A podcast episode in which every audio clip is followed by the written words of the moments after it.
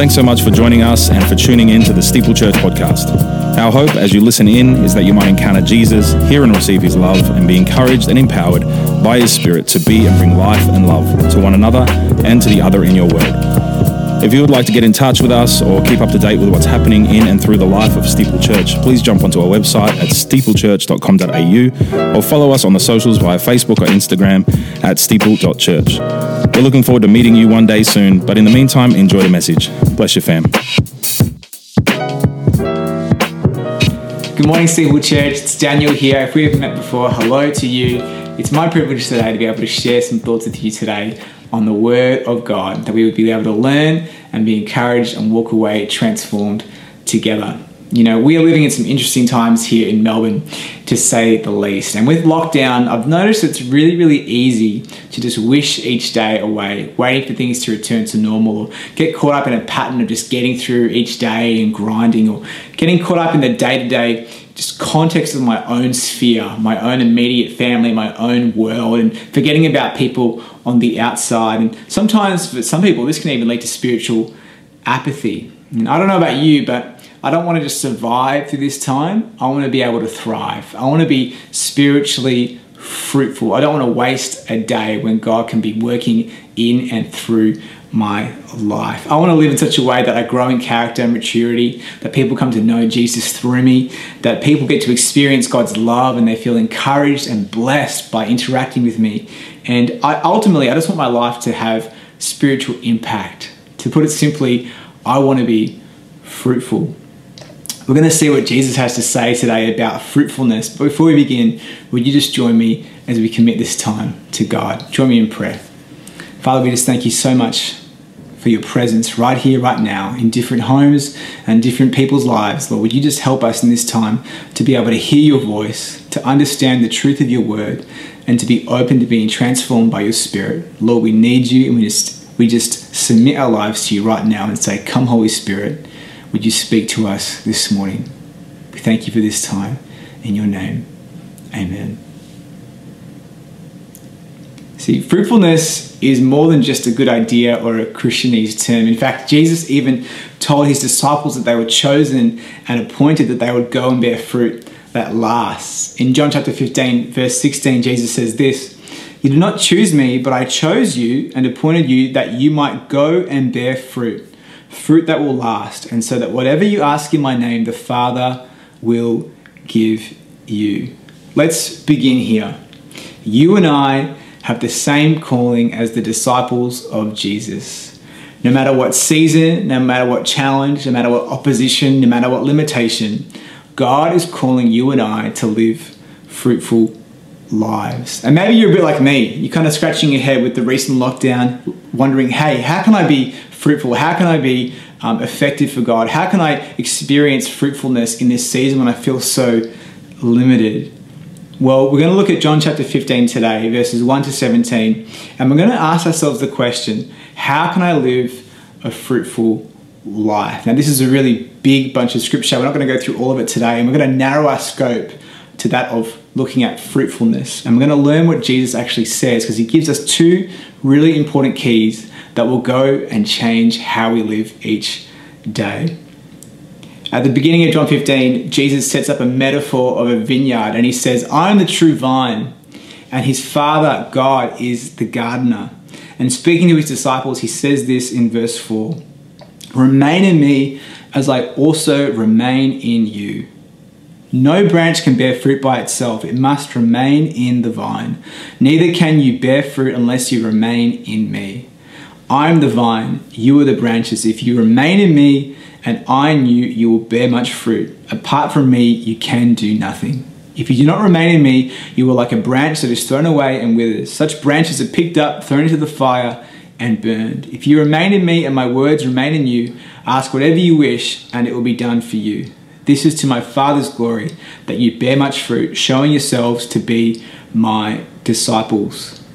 You know, Jesus begins by painting a picture of branches being connected to the vine and tells his disciples to remain in him. And this word remain is repeated time and time again. In some translations, they use the word abide. I want to draw our attention to verse 5. I am the vine, You are the branches. If you remain in me and I in you, you will bear much fruit. Apart from me, you can do nothing. The question I posed at the start was how do we live fruitful lives? Well, first and foremost, we need to remain in Christ. And the call to remain suggests an element of choice. We need to choose to have fellowship with Jesus. We need to be we need to choose each day to be connected to him as the branch is connected to the vine. See, fruitfulness is not dependent upon our external circumstances. It's not dependent on what's going on around us. It's dependent on who we're connected to, the vine, who is Jesus. Side note, what's interesting in verse 7 is that Jesus even says this If you remain in me and my words remain in you, ask whatever you wish and it will be done for you. See, as we remain in Christ, in fellowship with Him, our hearts and our desires align with what He has for us, with His hearts, His heart and His desires for us. And as we pray, He actually answers our prayer. You know, as Christians, we can't escape the reality that we need to have ongoing fellowship with Jesus. We need to talk with Him and walk with Him in our everyday. And we all have different ways of fellowshipping with God. Maybe you're that person that gets up at 5 a.m. in the morning to meditate, pray, read the Word, and spend an hour with God. Or maybe you're that person that has to go out during the afternoon and go for a walk and just listen to an audiobook of the, of the Bible.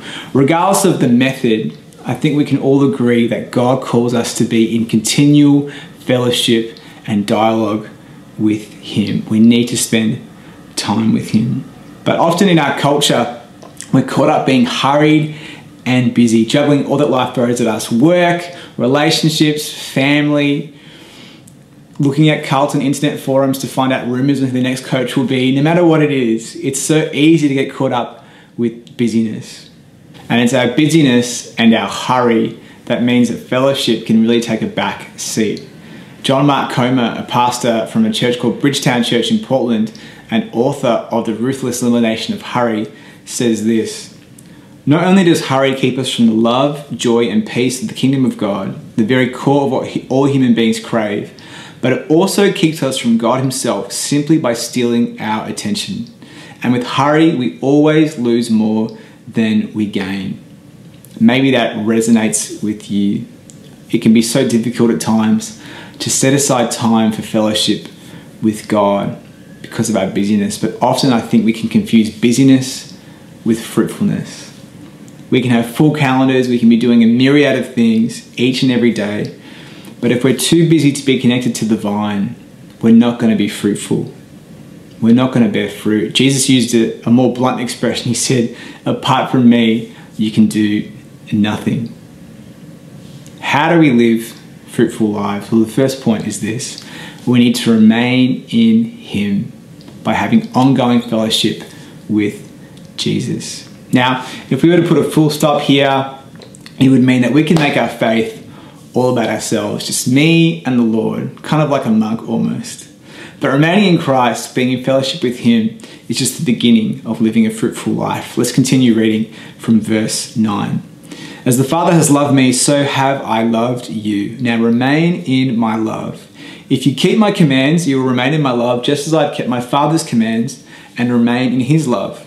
I've told you this so that my joy may be in you and that your joy may be complete. My command is this love each other as I have loved you. Greater love has no one than this to lay down one's life for one's friends. You are my friends if you do what I command. Jesus this time tells his disciples to remain in my love. He says, If you keep my commands, you'll remain in my love or fellowship. Well, it leads to the natural question what are his commands? And verse 10 tells us this to love each other as he has loved us. And out of the outflow of that, out of the outflow of having fellowship with him, comes loving others. See, if our faith is purely individualistic, purely just about me, just about me and God, I've missed the point. If our faith is just about our time with Him, we've missed such a greater aspect to what God is calling us to do. See, true Christian faith compels us to love people and have an others orientation. And you might be thinking right now, Daniel, I am locked away in a house in a 5k radius. I'm completely landlocked. What could I be doing? Honestly, at this time, loving people may be messaging them saying, How are you going? Offering to pray for them, maybe even sending them some Uber Eats or Del- Deliveroo or something if you're extra generous. Or just picking up the phone and saying, G'day. There are so many ways that we can love people and start having an others orientation. To live a fruitful life, we need to firstly remain in Christ, have fellowship with Him, and secondly, keep His commands by loving others as He has loved us. Jesus goes on further to explain what happens when we do these two things. Let's look back at verse 10 and 11 from the New Living Translation. When you obey my commandments, you remain in my love, just as I obey my Father's commandments and remain in his love. I have told you these things so that you will be filled with my joy. Yes, your joy will overflow. When we remain in him and we have fellowship with him and love others, we experience overflowing joy. In a season where it's so easy to become so self absorbed with what we're missing out on or just being consumed by our own worlds as we live in our own lockdown bubbles, I just want to encourage you to take heed of the words of Jesus. Remaining in Him and having fellowship with Him and loving others will lead to great joy. We need to take an others orientation. Simply put, we need to get over ourselves sometimes and start thinking about who's outside of our own four walls. One thing I found to be true in my life is that those people who love Jesus and spend time with Him, have fellowship with Him, and are really focused on, on, on blessing others and loving others are often people who carry a great joy. I was reflecting on writing this message about a couple of months ago. I was at a, workshop for an all day Saturday Safe Churches workshop, very um, focused on like governance and looking at how we can make churches safe spaces. And there was a volunteer there from another church, and he was an elderly gentleman, probably in his 70s. And he actually goes to a church in Caulfield, but his home is in Noble Park. And he travels back and forth between the church and his home, serves in different capacities. And one of the things he does is he's a connect group leader. And I was expressing how it's amazing that he's still involved at his age and he's traveling back and forth. And he looked at me and he said, It is a joy to serve the Lord. And I've just never shaken that moment. Someone who truly loves Jesus and is in fellowship with Him, who's actually thinking about how he can serve and love others, is actually carrying an overflowing joy that comes from being connected to the vine. You know, our faith needs to go just so much further than just believing in Jesus. We need to move from just belief to ongoing fellowship and communion and union with Jesus each and every day, walking with Him through all our moments, and then taking it even that next step further and loving others in that process. Out of the overflow of that relationship comes an others orientation, and we'll actually experience joy. We need to love others as He has loved us. Jesus goes on to say what happens when we do that when we do so. And we, we touched on this verse earlier, but I'll just draw our attention back to verse 8. Jesus says, This is to my Father's glory that you bear much fruit, showing yourselves to be my disciples. At the end of the day, living a fruitful life is for the glory of God the Father. It's more than just a good idea, it's more than just Christianese speak. It brings God glory and honor and praise. And it shows us to be his disciples. It's a pursuit that's so worth our time and our energy. You know, to summarize this morning, as disciples of Jesus, we're called to live fruitful lives. And we do so by remaining in fellowship with Him, with ongoing union and relationship with Him. And we keep His commands by loving others as He has loved us. When we do so, we experience an overflowing joy from the Lord and we give glory to Him in the process. No matter the season we face right now, no matter how difficult life may be, no matter the circumstance you find yourselves in, no matter the limitation we may feel, we need to remain in Him and love others. We are not bound to not do these things. We are not limited in our ability to do these things in this moment. Let's thrive through this season and not just survive. Let's not wait for the time to be over or wish each day away, but let's be so focused on living a fruitful, God glorifying life that the world will know Jesus through us. There is a world that is crying out to know His love, crying out to know what Jesus has done for them. And it's our privilege, responsibility, calling to heed the words of Jesus and love them like He has loved us. I want to close today in some prayer. Maybe you're hearing this message and you're thinking, man, I need to be connected to the vine, or I need to really start having fellowship with Him more and more. Or maybe you're thinking, I actually want to start loving others and having an others orientation. If that's you, will you just join me in prayer? Wherever you are, just bow your head and close your eyes as I pray for us today. Father God, we just thank you so much that you have chosen us and appointed us to be people who bear fruit, who give you glory as your disciples as we follow you each and every day. Lord, would you help us to be connected to the vine? Would you help us to be in fellowship with you? Each and every day as we, we come across life's busyness, um, distractions, responsibilities, God, would you help us to put fellowship with you first? God, we, we just acknowledge our need for you and we thank you that your Holy Spirit helps us to do these things. Lord, as well, would you help us to, to love others as you have loved us? Would you help us to have an others orientation, God, that we would be people who just love people as you love them. Lord, enlarge our hearts today that we would see people how you see them and want to just bless them and love them and be people that actually um, represent you well as your ambassadors, God. That people would see the fruit that comes from our lives and they would know we're your disciples and they would know that you are real and alive, Father. We just thank you so much for your presence in our lives, God.